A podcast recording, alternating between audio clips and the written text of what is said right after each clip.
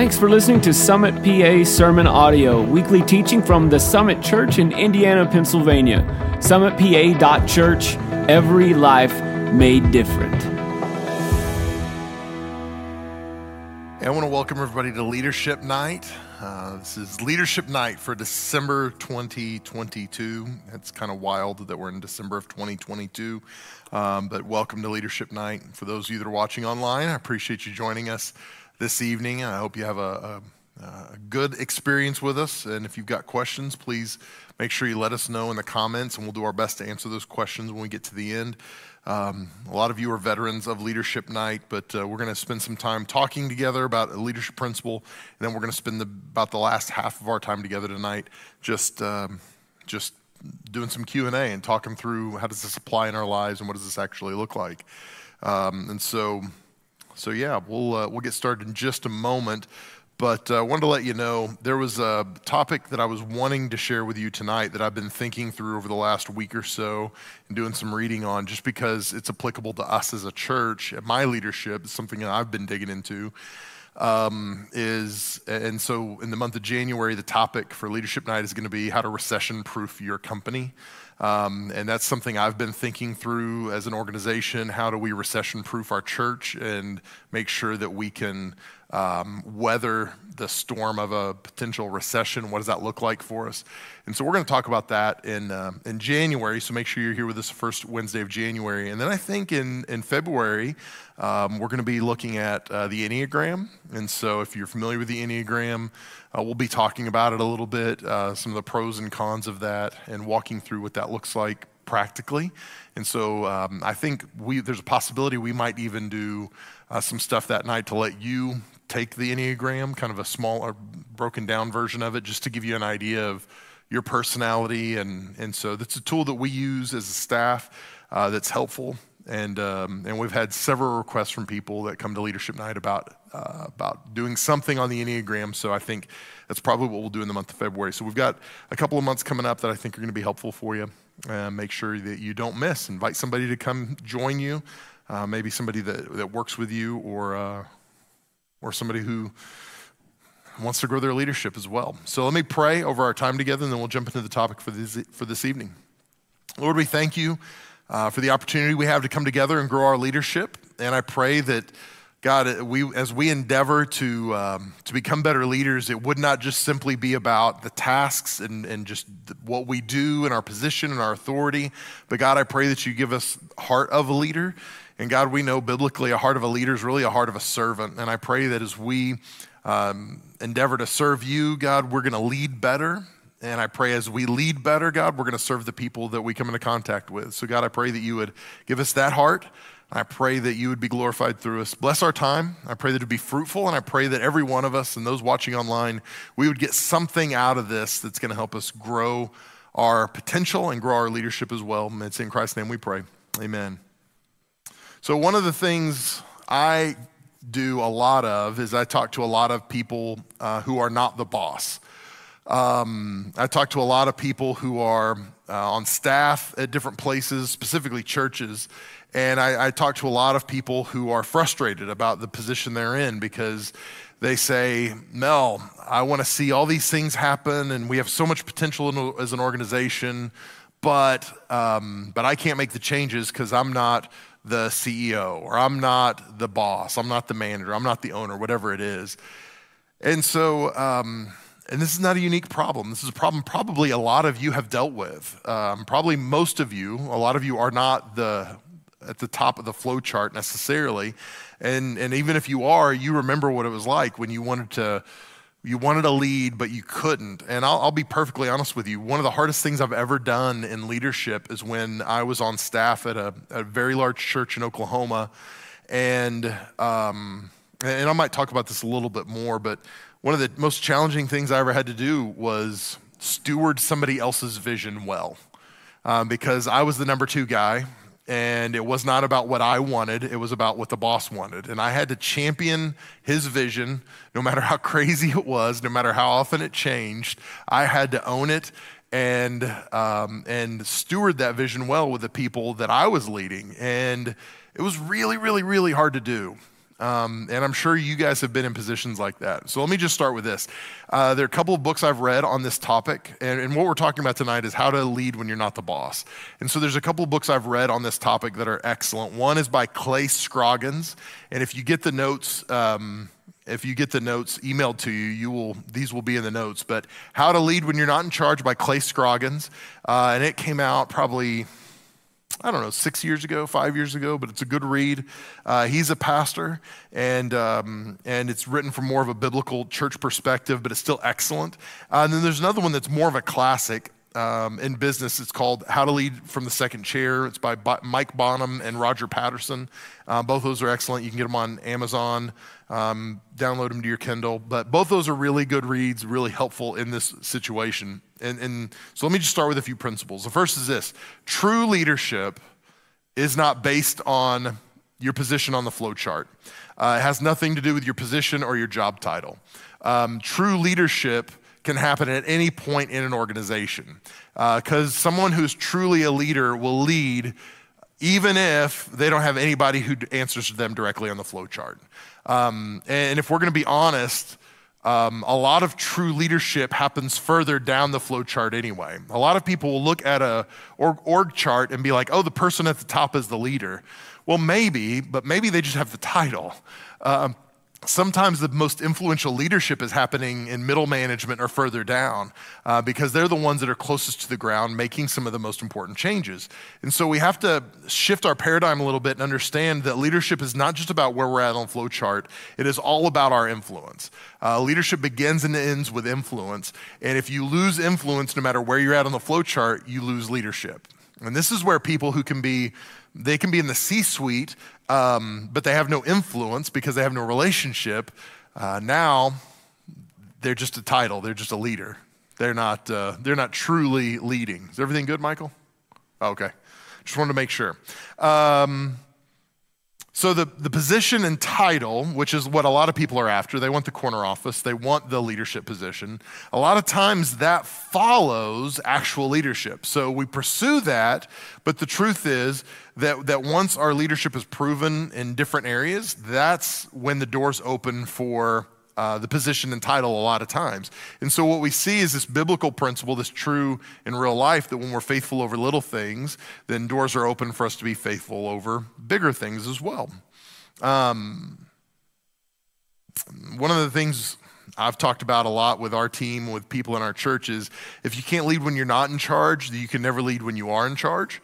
Um, I know a lot of people, they don't wanna they don't wanna lead if they don't have a title, if they don't have authority, if they don't have, um, they're not willing to lead this group because it's too small or too little. And, and the truth is, if serving is below you, then leading is above you. Um, and so we want people that are willing to lead no matter where they're called to lead at. And I think this is a, a biblical principle as well that God has for us, that we should be faithful to lead wherever God places us. Um, And so, so let me just walk through a few things. Let me see. I've got, uh, I've got six, six principles for you tonight. How to lead when you aren't the boss. The first one is this, and this is admittedly an Oprah type saying, um, but, but lead yourself. The first thing you have to do is lead yourself. One of the problems we get into when we're not in charge and we have a, a capacity for leadership in us is that we don't lead ourselves well, because we see the, the boss making bad decisions, and now it's easy for us to be critical, and it's easy for us to get a little bitter and be like, man, I can't believe they're doing that. I can't believe they're saying that. Why in the world would they? And the reality is, we're not leading ourselves very well, and we're not guarding our own hearts very well. And so uh, we probably are, in that moment, we are disqualified from being able to lead because we can't even lead ourselves in that moment. Um, the truth is, you're in charge of your own emotions, your own thoughts, and your own decisions. Um, and this is something that I, man, I talk to my daughters about this idea that, hey, when bad things happen to you, you're in control of what you think. You're in control of your emotions and how you feel. Um, so take responsibility for that stuff and don't worry about the rest of it. But the truth is, even in leadership, um, I'm still responsible. I'm not responsible for the things that happen to me, but I'm responsible for the way I respond. And I, that comes back to me leading myself well. Um, everybody is responsible for leading something, even if that something is just you. Uh, so you are leading even if it's just leading yourself. And so you, what you have to do is just make sure you take responsibility for yourself. Responsibility for yourself. Uh, we live in a world that um, that we have um, idol. We've made an idol of um, being a victim in a lot of ways. That being a victim is the most, the biggest thing we can do is is identify ourselves with our victimness or victimhood, and and. I think it's important for us to lead ourselves by taking responsibility for ourselves and saying, hey, nobody makes me feel the way I feel. Um, nobody's making me do anything. Nobody is nobody is causing me to be in a bad mood or to be bitter. I am. I'm allowing myself to be that way. When we do that, it's amazing how our hearts begin to shift.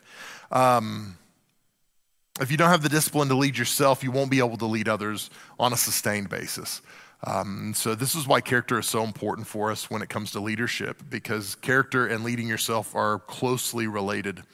Uh, Jim Collins, that many of you guys might be familiar with Jim Collins, um, his biggest book was called uh, Good to Great, uh, but he had another book called How the Mighty Fall and Why Some Companies Never Give In.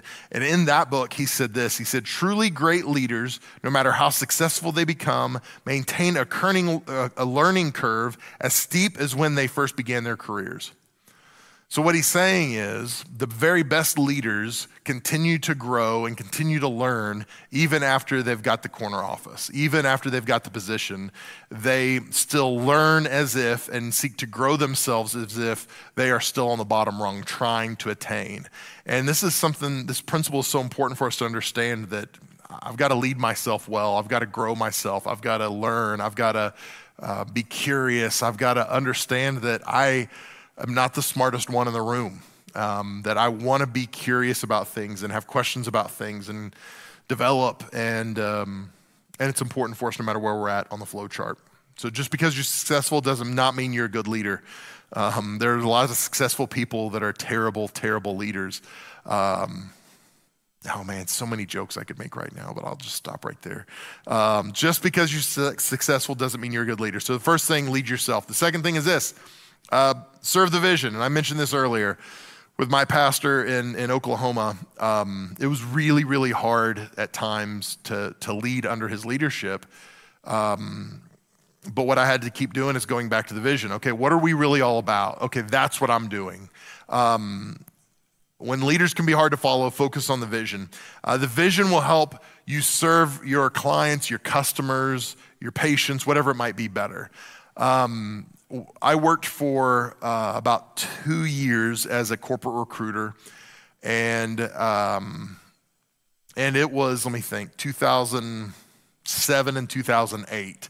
So I don't know if you guys remember two thousand seven and two thousand eight from an economic perspective. There was not a whole lot of hiring going on in two thousand eight, especially. Does anybody remember the housing market bur- bust and everything, and people were laying off?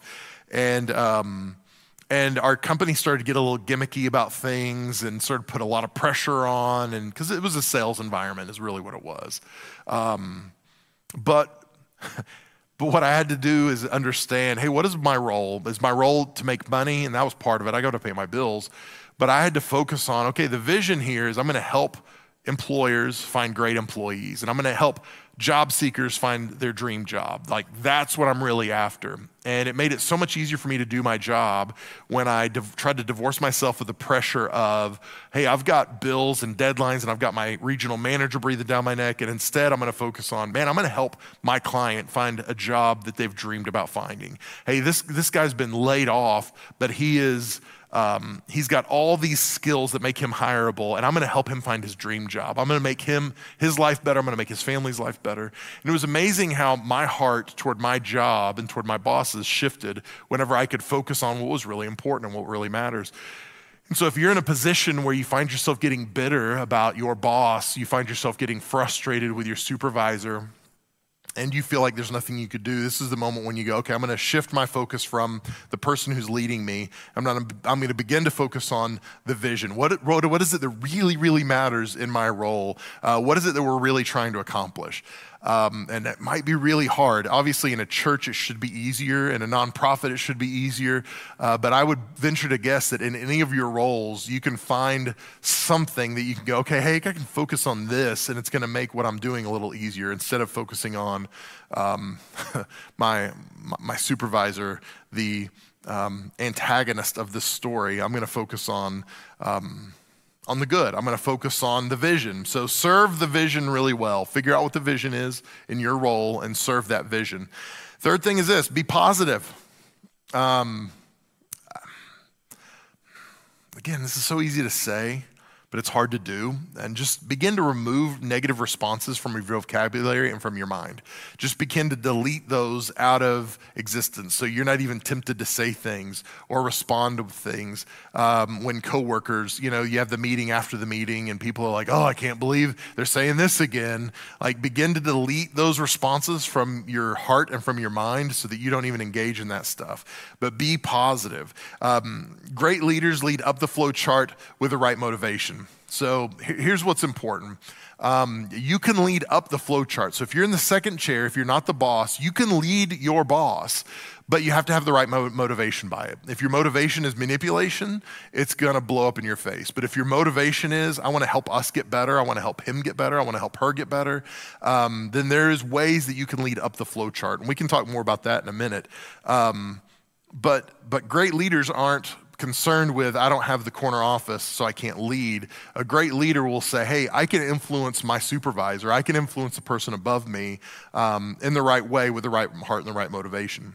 Um, Marcus Buckingham said in his book, the one thing you need to know about great managing, great leading, and sustained individual success. Marcus Buckingham has the smallest, shortest titles for his books, by the way. Uh, the, his book was, the one thing you need to know about great managing, great leading, and sustained, sustained individual success. The one thing you need to know about all this stuff. Anyway, he said this, find the most generous explanation for each other's behavior and believe it. And I love that. Find the most generous explanation for the other's behavior and believe it. Choose to believe the best about the person who's leading you. Um, choose to be- believe the best about the person you're you're serving with, you're working with. Um, sometimes we talk about this in the context of marriage, and we'll talk about the most important thing, in my opinion, one of the most important things you can give your spouse in a marriage is grace, that you extend a high level of grace to them, that you choose to believe the best instead of the worst. And and this is the same in any relationship really, but especially in a relationship that can be an antagonistic relationship like with a boss or a supervisor, that you have to choose to believe the very best. Um, I used to get so angry in traffic. Did anybody else get like a little bit frustrated in traffic from time to time? There's like two pagans in the room and just, okay, me and, okay, a couple of you, good. I'm glad. We're gonna give an invitation in just a minute for people who get angry in traffic.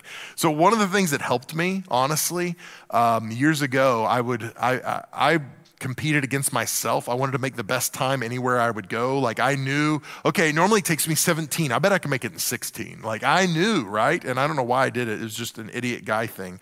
Um, so one day I got cut off in traffic.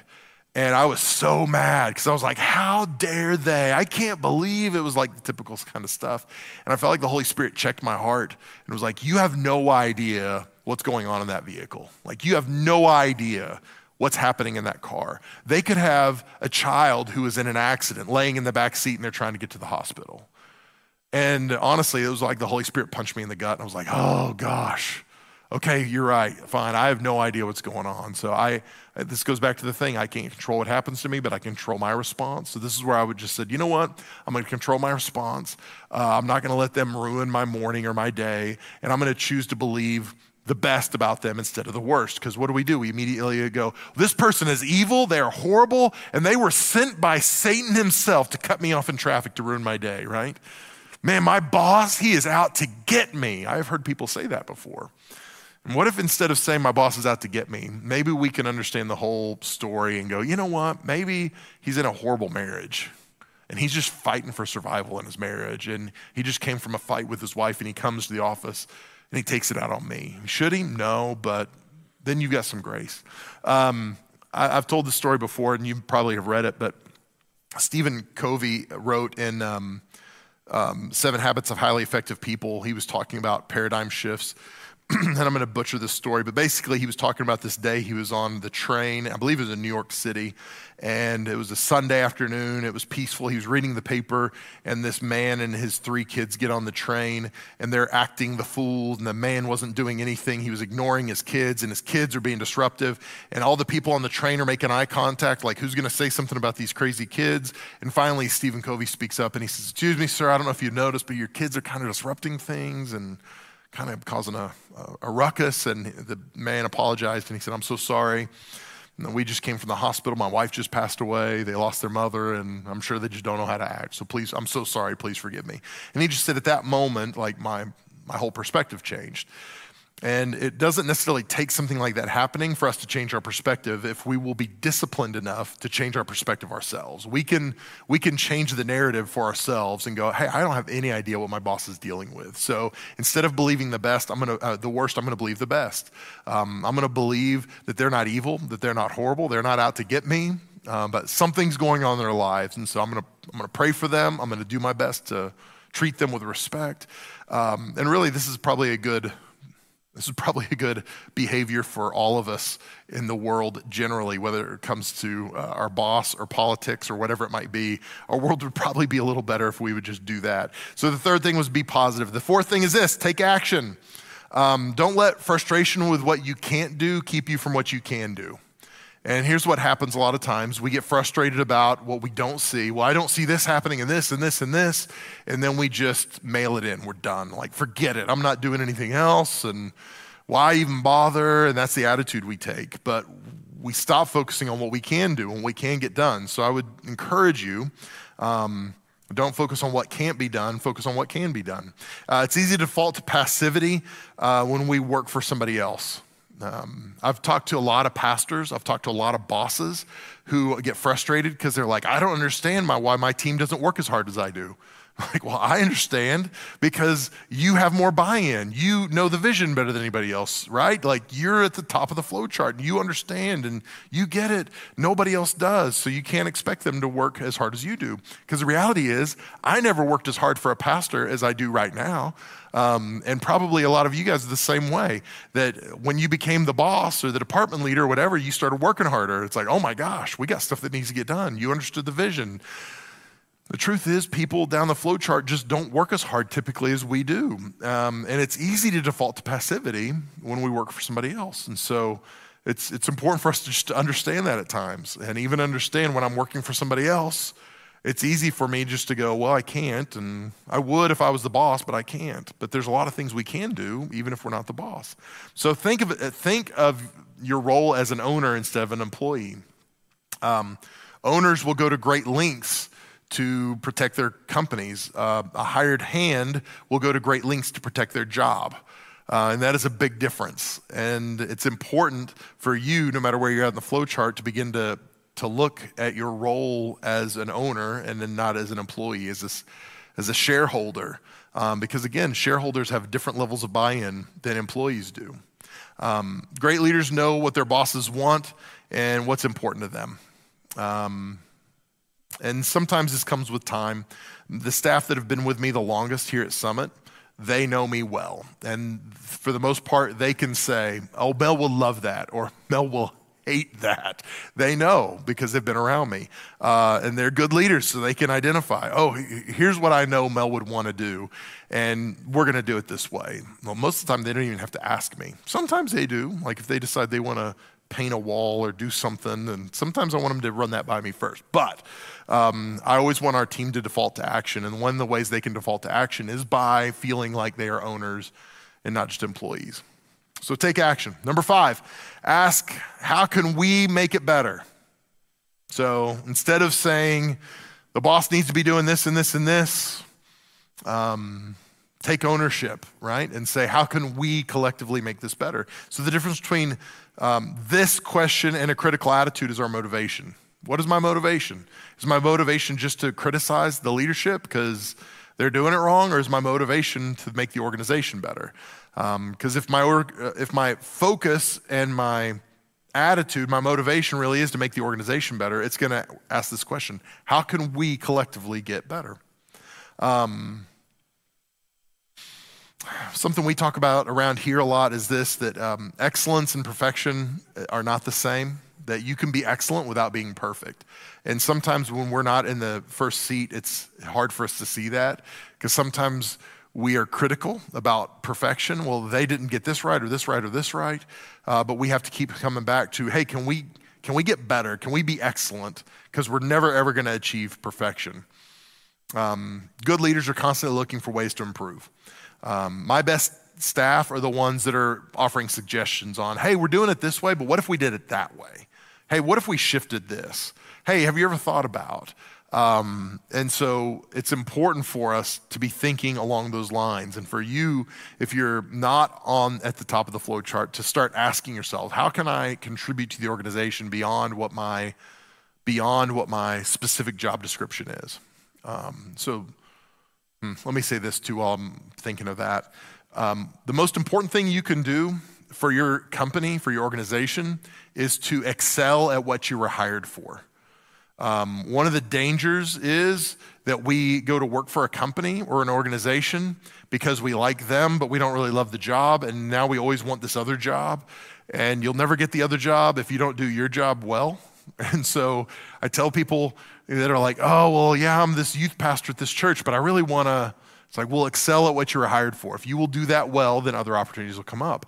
But with that said, I think we excel at what we're hired to do, but I think we still have an eye of a of a um, an owner, that we look at things from a, not in a critical way that we're gonna criticize, but in a critical way where we go, hey, how can we make this better? Um, the closer you are to the problem, the more likely you are to have the solution. So the the the people that are on the ground floor, that are on the production floor, that are Uh, you know, in the in the room making the sales, those are the people that are going to have solutions to a lot of problems. And sometimes the further we get away from that, the harder it is for us to see what those solutions are. Um, so I would encourage you, if you're at that level, be willing to talk to your supervisors about, hey, here's things we can do better. Here's how we can make it better. And if you're further up the flow chart, be humble enough to ask for um, the solutions from the people that are that are doing the work. My team usually does a pretty good job of this. Never present a problem without a solution. Drives me crazy when come, somebody comes to me and goes, you know, this really stinks and we shouldn't be doing it this way. Great, how should we be doing it? Well, I don't know. And usually our staff doesn't do that, but we've got people in our church that'll do that all the time. Like, we really need to be doing this. Hey, why don't you help us do that? Oh, no, no, no. Like, you can do that. That's why we pay you, but I shouldn't be. So don't be the person that takes problems to your boss that doesn't have a solution. If you bring them a problem, um, bring them a solution, or at the very least, offer your help with a solution. Um, the more challenging the conversation, the more private it should be. So when you're having those conversations about how can we make this better, um, the the harder that conversation, and you know what, uh, when it's gonna be hard and when it's gonna be easy. And, and you probably in your heart will know, hey, is this one we should step to the back room and talk privately? Or is this one that we can, you know, be in the conference room with everybody around and talk through this together? Uh, but the more challenging, the harder it is, maybe the, for your boss, the harder it's gonna be for them to receive, the more private it should be. And then the last thing is this, cheer other people on. And if you're in the second seat, if you're not the boss, one of the best ways you can lead is by cheering other people on. Cheer on your coworkers, uh, cheer on maybe in some capacities your your competitors, uh, but be the first clappers. Be the very first one to tell them great job. Um, don't do it reluctantly, but lead the way in that. Uh, and it's amazing how morale will be, begin to shift. Um, one of the ways we can do that is by stop stopping comparison. Um, and I know especially in a corporate setting, it's easy to go, man, they got that promotion, they didn't deserve it. I've worked longer hours, you know, 'cause why? We're comparing.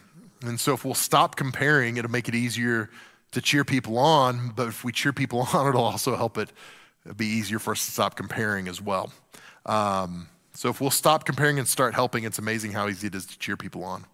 Um, and here's my final kind of encouragement for you. Lead wherever you are on the flow chart uh, and allow your development to promote you. Um, as you develop personally, Uh, I believe that's gonna help promote you. So many times we want to use politics or relationships to help us be promoted, but grow yourself, grow your leadership where you are, and um, and let's just see what what happens when you do that, because I think promotions will follow. So, covered a lot of ground there. It is seven twenty-nine according to my clock. Uh, talked a lot about it, about a lot of different things. I'd love to for us to jump into some of that together, and for us to uh, just have a conversation. Those of us here in the room, and, and are we gonna? Are you? Do you have the capacity to take questions online, Michael? Yes.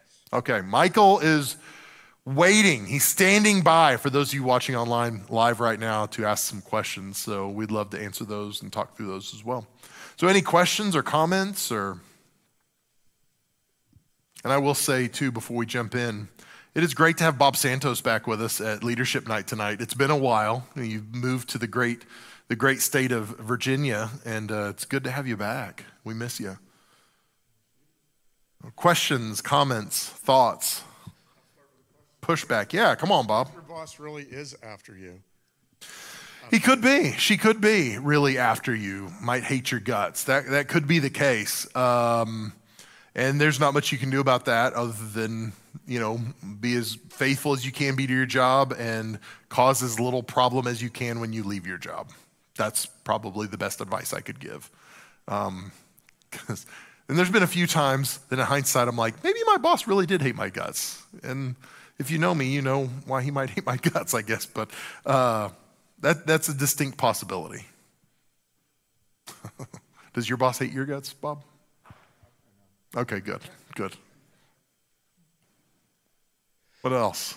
As a boss, what are some specific things that you love not having to think about because your staff are taking care of it?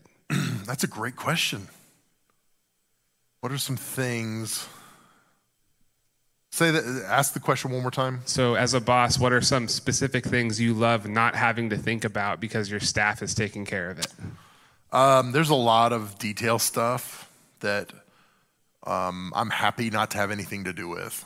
Um, and w- for the most part, a lot of our staff won't ask me about that stuff. And I would rather not, I would rather not know about something and then have to come back later and go, hey, tell me about that. Like, I heard about this and okay, well, we were a little off, we need to correct it. I would rather do that occasionally and let them do a whole bunch of stuff that I have no idea about than micromanage everything, because that's the worst. Nothing gets accomplished when everything bottlenecks with me. So I would rather be unhappy with some decisions from time to time and no less. So a lot of the detail stuff, I just try to delegate. And and you've probably heard me say this before. For, for us, um, and even for our staff, I want to push as many decisions down the flow chart as possible. Um, I want, I don't want all the decisions pushed up. I want them pushed down, because if they're pushed down, we're empowering people, our staff, we're empowering our dream team, we're empowering leaders, um, and ultimately we're going to get more done that way. And yes, I'm definitely going to be unhappy with some things that happen because it's not exactly what I would do, but that's one of the consequences for getting stuff done, in my opinion. That's a good question. Sean, did you have a question? No, I was just going to add to that. Yeah, go ahead. I was just going to add to that and say uh, one of the things I look for is things that are repetitive, mm-hmm. right? So, you know, if it if I need to help answer it, or, you know, the, the leader of the organization has to ha- be involved once or twice, but after that, if it's repetitive, it mm-hmm. should become automatic. Yeah. Yeah. I think that's a good standard. It's good. And some of that just comes with time, too. Um, just... knowing your habits and routines and the things you'll want to speak into and the things you don't. And, and so some of that, again, from the uh, from an employee's perspective, um, just figuring out what your supervisor wants to know about and wants to be read in on and the things they do not care about. Like, just understanding that and seeing that is important. As a boss, how do you handle change in direction, or maybe not spe- specifically vision, but any type of big changes to the company or to the platform that you're working for or under? I think um, for me, over-communication. Um, it's not over-communication, but it feels like it. I would just communicate and communicate, communicate. Um, 'cause even I was talking to somebody today, and they were talking about an organization where there was a disconnect between the senior leader and the people further down, and the disconnect was a thousand percent communication. Uh, there just wasn't commu- good communication happening between, hey, why are we making these decisions we're making? Like, the boss understood it, but the people further down the flow chart had no clue at all. Even though I know the boss and I know he's communicated it, he just hasn't done it in a way that is like gotten to the water of their culture, if that makes sense. And so I just feel like over and over and over, we communicate, we communicate, we communicate, and especially in seasons of change. Um, when there's relative calm, it's easy just to go, hey, we're just doing what we've always done, right? Um, but especially in seasons of change, I think it's important to communicate. Like, and sometimes the communication is just, we're gonna be okay, we're fine. Don't worry. Uh, it's like, uh, this is one of the reasons I like Southwest, because they do a good job of communicating when you're on the plane with them. And sometimes their communication is just, hey, we still don't have any information. I just wanted to let you know. But I still would rather hear that than have them say, hey, everybody, this is your pilot. Um, we'll let you know something here shortly. And then two hours later, you're like, what in the world, right? It's just that lack of communication. And so sometimes the communication is just, I still don't know what we're doing, but I want you to know I'm on top of it. Like even sometimes some, that communication is enough for people to go, okay, at least we know. So does that make sense? Yep, there's a dialogue. Yeah, yeah. Good question, Brandon. What else? And any of you guys can chime in on any of these questions too. I don't have to, I don't have to dominate this. One of the things you touched on was if you're not a leader yet, your attitude toward your leader or toward your boss. Mm-hmm. And uh, like a lot of times I think back to the threshold of going over from being staff member to, to manager. Mm-hmm. And um, it, if you're complaining about your boss, that doesn't really make you all that special. Pretty much as soon as leadership appeared in the Bible, people started complaining about leaders. And you can find plenty of people to talk to about your complaints, and they will stoke that fire in you endlessly. Mm-hmm. But um, like controlling your attitude and your heart towards your boss. A great book for that is um, Honor's Reward. Oh yeah, by John Bevere. John Bevere. Like, yeah, it's a great book. Like if you're not a leader yet, like you need to listen to that because it really paints a picture mm-hmm. of how to approach people above you, how to how to have an attitude towards the people you work with, how to have yeah. an attitude towards the people below you, because you need to have a heart for that person. You want you need to want them to do well, not just be critical of what you think they should be doing. yeah, uh, I love that book, by the way. It really is a fantastic book, um, and it was good for me, even in a like a senior leader position, to understand that hey, honor doesn't just flow to me because I'm the boss. Honor should be flowing from me as the boss, right? I should be honoring the people that are below me on the flow chart, the people that are beside me in the journey in life, and then the people that that are overseers for me in my life. I, like honor should be something that goes all around, um, and and God calls us to honor because it's good for our hearts to honor. Um, so we honor positions, even if the person is not necessarily honorable in and of themselves, because it does something amazing in our hearts and it honors God when we do that. And this is why I get so frustrated with, oh gosh, I don't even know I should go here. But like Christians who are so openly, vehemently ag- against uh, like President Biden. Um, and it's because I'm like, hey, we're called to honor the position even if you don't like the person. And rooting for him to fail is like getting on a plane and being like, oh, I hate this pilot. I hope he does terrible today. It's like, we will all die in this plane crash, right? Like once you get on the plane, you want that pilot to do great all the way, right? And so for me, it's like, man, I'm gonna honor, I'm gonna honor leadership and authority if I can, um, you know, within my power, I'm gonna honor political, local, all that stuff. I think it's important. You didn't mean for me to get into politics, but I did, sorry. yeah, Honor's Reward by John Bevere is excellent. And some of you might know uh, Lisa Bevere was with us for She Is a couple years ago. It's her husband, um, and they do wonderful work. It's good. You spoke about choosing to believe the best in people. How do you do that with, and also prevent being taken advantage of? Um, I mean, here's another biblical principle. Jesus talks about being as wise as serpent and as as harmless as a lamb, right? Like, so I think there's this, um, we choose to believe the best, but we also understand people's capacity for the worst as well, you know? So we choose to love and we choose Oh, we, we honor first and we trust first. So we default to trust and people earn mistrust instead of vice versa. I think that's what we have to do, like train our hearts to do that. And then when when they've earned mistrust, then we go, okay, I'm still gonna love you and I'm still gonna do my best to honor you, but I'm not gonna trust you, you know? I'm not gonna let you burn me. I'm not gonna let you take advantage of me. Yeah, any other thoughts on that? So I think that's easy to do, become a doormat. It's good. Yeah, Sean. I, I think it goes back to like the one-minute manager kind of principles where mm-hmm. you're just uh, able to have that those direct conversations. And uh, so one of the things that I try to do really is have have two types of relationships with people, one that, where I can be direct and not necessarily worry about their feelings, and one where I'm getting to know them as a person mm-hmm. and about their families and their situations. Um, and I can say, like, this is going to be a direct conversation. Mm-hmm. Um, and it's worked pretty well for me. Yeah. Yeah. And I think the problem is sometimes we want people to like us more than we want to lead them, and so we just are their friend and we won't have the hard conversation. Mm. And it just gets messy and gets weird. And yeah, that's good. Good feedback.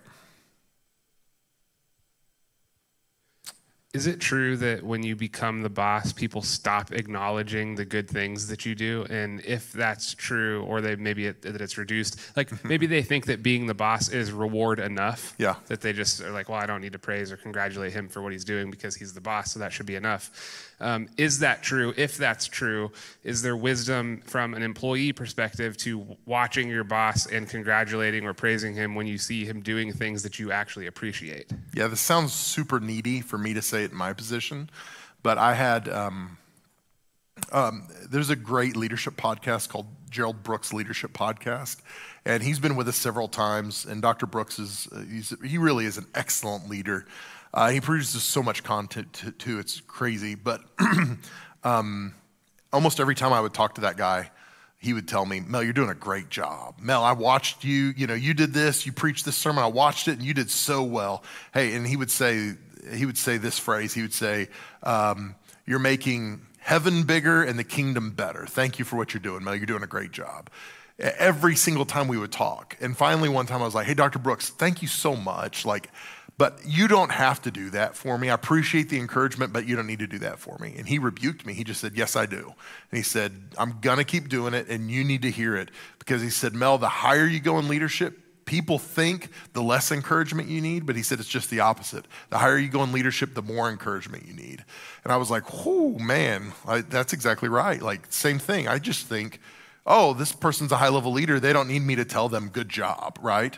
Because um, somehow praise is supposed to come from the top down. It's not supposed to come from the bottom up. But um, I just realized, man, that's true in my life. I need people to say, man, you're doing great. Hey, well done.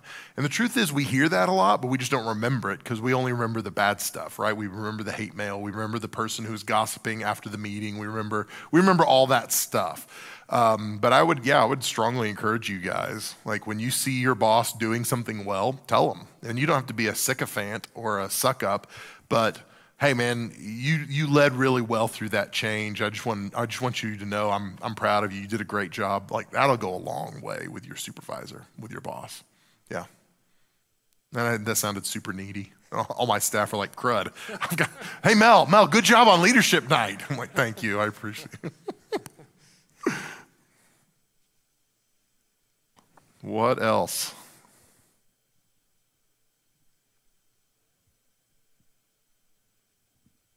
Bob.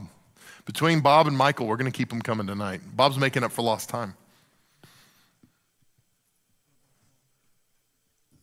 So you mentioned shutting down the comparisons. And yeah. the example you gave was one that my twenty-three-year-old self actually lived through where I worked my tail off and uh-huh. did really good work, and other people didn't, and they got promoted, and they got favored and all of that. What advice would you give for shutting down the comparisons? How do you practically help yourself to do that? I think, uh, per, and I want to hear some of your responses to this too, because I'm not going to corner the market on this for sure. Uh, I think one of the things is what we talked about, like believing the best instead of the worst. So, hey, I'm believing that that person got the promotion because they did work that I didn't see that they did, or that they there was some aspect of what they did that was that was a difference maker. Uh, I'm believing that my supervisor gave them the promotion because, you know, of all the right things instead of the wrong things. Well, they don't like me. They're out to get me. They're trying to get rid of me, but they don't want to fire, you know, all that kind of self-talk that we do. I think that would be something I would definitely do. Um, and the fact This is really more about our hearts, right? Like making sure I steward my heart well. And that doesn't, I can do that and still leave a company, right? Like I don't have to be, I don't have to work at this company the rest of my life. So I can, if I have been wronged legitimately, I can guard my heart, which is biblically, that's the right thing for us to do. Guard our heart, make sure we don't grow bitterness, anger, all that kind of stuff. That my heart is right and I can still make a decision and go, but you know what? I'm gonna choose to find employment elsewhere. And I think those are probably a couple things that I would do. Make sure you guard your heart, and then if you've legitimately been wronged, or if you're, like you said earlier, your boss actually hates your guts, then start looking for gainful employment from somebody else. So what else, what do you guys think? What do you do if, how do you, how do you practically guard your heart when you get shafted at work? Focusing on the vision, right? Yeah, the, the company vision. I kind of I dealt with that for six years. Um, uh, struggled with uh, a company that hired based on nepotism, favoritism, and not based on skill or or what somebody was capable of doing in that field. And um, you know, one of the things that got me through it, being a, a Christian and everything, was I just kept my head down. I think yeah. in a way I was guarding my heart and I didn't know it, mm-hmm. but I just I just stayed focused on the vision. And I think if I would have chose to stay there longer, better things would have, uh, or I would have had a better outcome yeah. um, than choosing to leave anyway. Yeah. Right. Uh, I think, you know, as as followers of Christ, I think it's always important for us to to recognize that God is sovereign and mm-hmm. that He's, you know, He's over, He's in control of everything. Uh, I'm not a fan of when people say everything happens for a reason, because yeah, sometimes it happened because you did something stupid, right? Mm-hmm. I mean, Absolutely. You know, sometimes that's the reason. And so I, I'm not a I'm not a fan of saying that in a cavalier way to kind of yeah. just dismiss whatever decisions I might have made or whatever. But uh, in a case like that, it is important for us to remember that God's in control. Mm-hmm. Uh, and so uh, that's one thing. And then the second thing, I, this is something I think about quite a bit. Uh, when Frank Reich was with us a little while back, former coach of the Indianapolis Colts, Frank Reich, uh, when he was with us a couple of years ago, he said uh, one of the things that helped him when he was the backup quarterback to um, Jim Kelly. Jim Kelly for so many years uh, was that he his father had taught him to value contribution over credit. Hmm, yeah. That's and, good. Yeah, and so he said, I continued to focus on my contribution to the team rather than focusing on whether or not I was getting credit. Yeah. And so I think that's a that's a helpful thing as well. That's really good. Yeah, I didn't even know he got fired. I was watching the Steelers-Colts game because I, I watch football so infrequently, honestly. I'm not that big a sports fan that I was watching the game, and I'm like, wait a second, where's Frank Reich? And they were like referred to the interim head coach, and I was like, oh, and I Googled it, and I was like, oh, that dude got fired. All right, there you go. I think there's some value, too, in, in building the right alliances, mm-hmm. um, and it sounds shady to do that. Yeah, what do you mean by that? That sounds like um, that sounds like Survivor. Yeah, right? well, yeah. yeah. I, there's a reason it works on Survivor, though, um, and I think that that's deeper than the actual rules of the game of Survivor. Um, so, for instance, if you build the right alliances with the right people in your workplace, you can actually gain credibility from someone else's credibility. So yeah. you get yeah, close you to borrow, someone who's very credible. Right, yeah. yeah. And yeah. then that person stands up for you or sticks up for you. I, th- I just think it's a lot harder to succeed anywhere whenever you're off by yourself all the time yeah. or whenever you're just, you have to defend yourself all the time. Well, I think it's helpful to have that. Well, and I think being the right kind of employee will att- be attractive to other right kind of employees, right? Like there's birds of a feather flock together kind of thing. Um, and, and so this is one of the things, I mean, gosh, every parent has told their kids, like, be careful who you hang out with because you show me your friends, I'll show you your future, those kind of things. But it's one hundred percent true, right? Even in the workplace. Um, if, if you want to be considered a gossip, go hang out with the gossips. Um, I promise people start to think you're gossip, whether you are or not. And so, yeah, there's something true about that, um, that, hey, we we like attracts like, right? So, yeah. So if, if there are people in your company that you're like, man, they do a great job, I want to be like them when I grow up, go hang out with them. Go ask them if you can sit with them at lunch. Go, you know, pick their brains. Yeah, it's good. seven forty-nine. We don't have to go to eight. I'm, but I'm, I'm just saying we can if you're done with questions. No online questions tonight? None yet. Okay. Uh, you spoke about being responsible for the way that you respond to things that you can't control.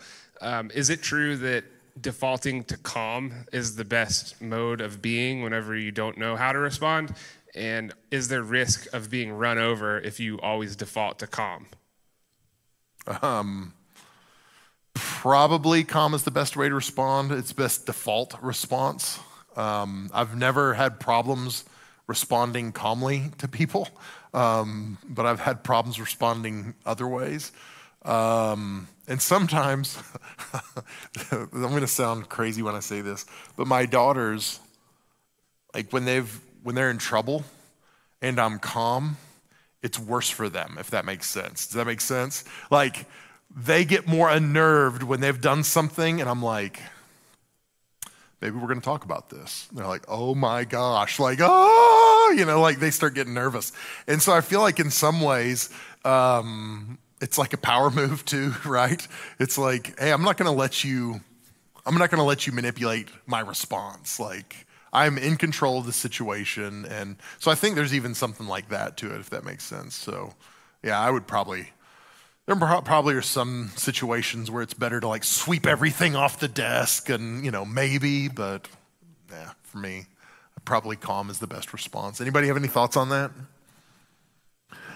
Counter point of view?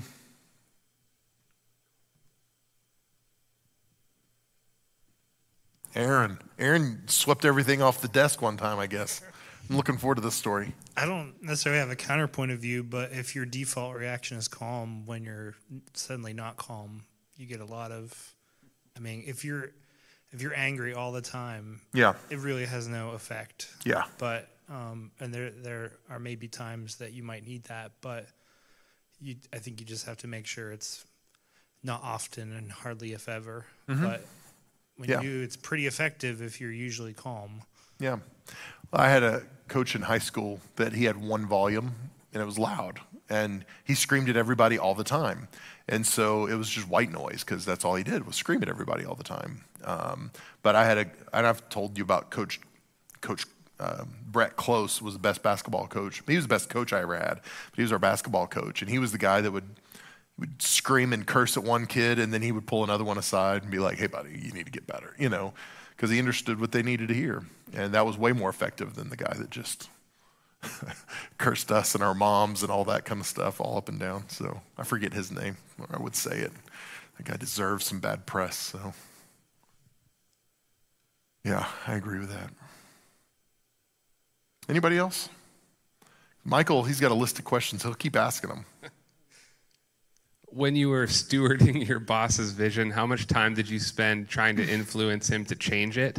Uh, or did you just focus on advancing the vision as is? No, our situation was a little different. I mean, like uh, there wasn't a great deal of relationship between he and I. So there was no influencing him or talking to him or gaining his ear. There was none of that. So it was... It was one hundred percent helping my team buy in. And it was really hard, too, because they weren't stupid. You know, like, it would be like, hey, guys, I'm so excited. We've got this new initiative we're starting. It's going to be great. It's going to be revolutionary. It's going to change everything. And three weeks later, literally, my my pastor would be like, yeah, we're not doing any of that, that anymore. It's not working. And I'd have to come back and be like, guys, I am so excited. We tried it, didn't work. We're moving forward. And it's like, there's only so much of that you can do before everybody's like, oh, okay, whatever. Um, and so, you know, they're smart. They, they could see that. They knew. Isn't uh, there a point where you feel like helping a vision that you fundamentally disagree with is like helping someone be more efficient at destruction? So. yeah, yes, yeah, that is a, that's a rough way of putting it, but yes, in some ways, Um, but when it comes to like the church, you can have you can have a divided vision, but it's still ultimately about the kingdom. We're still seeing people saved. We're still, right? And so I could say, man, I would do it dramatically different, or I would lead different, or I would not communicate this, and still come back to the vision and go, but man, we're seeing people changed every week, and you know, and that's where what my default has to be in that situation. Um, yeah, does that answer your question? Yes. Yeah. And business environment, sales environment is probably going to look a little different. But, and that's hard too, because if you're a good salesperson and it's a horrible environment and you're profiting from this, there's not a lot of incentive to change the culture because you are literally personally profiting from it. So it's just, it gets, it gets messy. Anybody else? I'm surprised nobody online has said anything. Like, uh, like Linda Hall, usually, come on, Linda. My mom, I know my mom is watching from Oklahoma. Mom, I need you to throw out a question of some kind for me. So that's all right. All right. Wait, wait, we might have one. Yeah, just came in. Who was uh, it? Matt Ingwerson. Okay. Asks. Uh, what's up, Matt? What's the best way? I actually didn't read this before I'm reading it to you, so okay. Here we go. What's the cold. best way to discuss and confront an untruth or a financial dishonor from leadership regarding compensation when you are a subordinate? Ooh, that's what we're going to be covering next month at Leadership Night. Um, it, honestly and directly and as, as honoring as possible. Um, I think you have to, because if you don't, if they told you you're going to get X amount raise and you didn't actually get that amount of raise, you have to have a conversation and say, hey, help me understand this. You said, and this is what I, I feel like this is what you said. Help me understand the discrepancy here. Uh, did something happen? Did something come up? And I would address it like that. And um, yeah, depending on what you're, depending on what the field is, man, there are so many opportunities for job seekers right now um, that it is uh, it behooves an organization to work to keep their people well. And so I feel like um, he's probably in the driver's seat when it comes to that if he has a legitimate grievance. So, do you think that those kinds of shifts from a boss's perspective or when a boss does them are ever justifiable by grander circumstances that are happening like around the company? Shifts like? Like, like if... if you get hired on and the boss tells the person, hey, in three years, you're going to be here and this is what yeah. you're going to be doing. You're going to be doing great. And then a pandemic happens. Yeah, I think there are circumstances where it's justifiable, but there are no circumstances where a lack of communication is justifiable. So there are circumstances by which maybe you make a promise, um, and you should never do that, by the way. You should always say, hey, this is what I would like to do. This would be my intention, but I can't make any promises. But if you did, if you made the promise and said, hey, in three years, we're going to get you in this position, we're going to pay you this much, and you can't do it, as early as you possibly can, you communicate that and say, this was my intention and I failed, I messed it up, I'm sorry, I thought we could and we couldn't, but I'm still gonna do my best to take care of you, you know, so you have to communicate it well. So yes, there are circumstances under which I think that's justifiable, but there, you can do that and still handle it with class and with dignity and honor the person and, you know, you don't just ghost them and go, oh, the, your paycheck's not as much? Huh, well, accounting, oh, those guys, I can't believe, right? So, hmm. Well, I hope you get the pay raise, by the way. All right, we got two minutes till, so here's what I'm gonna do. I'm gonna pray over you, we'll close out our time, and then um, you guys feel free to hang out, visit a little bit if you'd like. Um, I want to encourage those of you in the room, especially make sure you connect with somebody else in the room. Uh, there are some great leaders in this space. Uh, there's a lot of wisdom and a lot of knowledge here. So connect with somebody you don't know. Uh, maybe exchange phone numbers and make sure that you're uh, connecting with people that you can be on this leadership journey with. And uh, for those of you watching online or listening to the podcast, we're so grateful that you've taken time. So let me pray for you as we close out. Lord, thank you so much for the opportunity we have to uh, grow our leadership. And I pray that each of us tonight would have at least gotten one thing that's going to help us um, be more practical in our leadership, stretch our leadership, and help us to lead better. And God, I pray that it would be uh, for your glory. I pray that as we lead better, that it's gonna benefit our companies, our organizations, our departments. It's gonna benefit us, but God, it's gonna benefit the people we're leading as well. So God, help us to lead better so that you can be glorified. Have your way with us. I pray you'll bless us as we leave, and I pray that uh, this week would be a great week for you. In Christ's name we pray, amen. Love you guys, have an awesome week. We'll see you soon.